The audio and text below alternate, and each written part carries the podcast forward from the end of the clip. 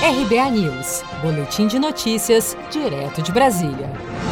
Defensoria Pública de São Paulo pede habeas corpus coletivo para idosos presos. A ação foi impetrada no Supremo Tribunal Federal como pedido de liminar solicitando imediato relaxamento ou revogação de todas as prisões preventivas e temporárias de detentos com 60 anos de idade ou mais, decretadas em decisões de primeira instância.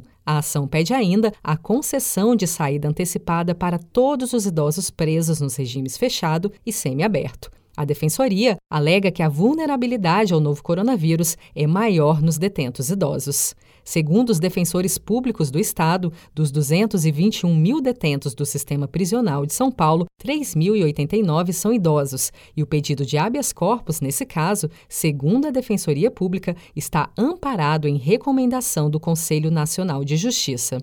Para a professora de Direito do INSPER, Natália Pires de Vasconcelos, a Covid-19 pode ser um choque externo para reverter um cenário de encarceramento em massa no país. Então, a gente sabe que o sistema de justiça, especialmente né, os tribunais de justiça, eles são historicamente um dos grandes responsáveis por esse cenário de encarceramento em massa que a gente vive e olhar para como juízes decidem em um contexto de crise, onde, onde desencarcerar é a solução aconselhada pelas evidências científicas e pelo próprio CNJ, permite entender e desvendar melhor o fenômeno no país e os processos de justificação. Ou seja, quando tudo aponta para desencarcerar, o que, que os juízes fazem?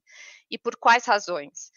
A gente tem aqui a Covid como um choque externo, né, que poderia servir para reverter esse cenário de encarceramento em massa que a gente vive no Brasil. Nós, somos, nós temos a terceira maior população carcerária do mundo e poderia ser um, um, momento de forçar os juízes a refletir de forma mais detida sobre os efeitos sistêmicos né, das suas decisões em relação a esse, essa, essa, esse cenário de encarceramento em massa. De acordo com a Defensoria Pública do Estado de São Paulo, o habeas corpus foi impetrado inicialmente no Tribunal de Justiça do Estado, que indeferiu liminarmente o pedido, seguido pelo Superior Tribunal de Justiça, que também negou o pedido da Defensoria no caso.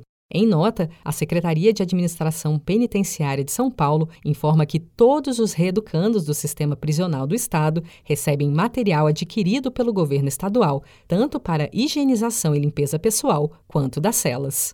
Seja para conquistar sonhos ou estar seguro em caso de imprevistos, conte com a poupança do Sicredi. A gente trabalha para cuidar de você, da sua família e proteger as suas conquistas. Se puder, comece a poupar hoje mesmo. Procure a agência Sicredi mais próxima e abra sua poupança. Sicredi, gente que coopera cresce.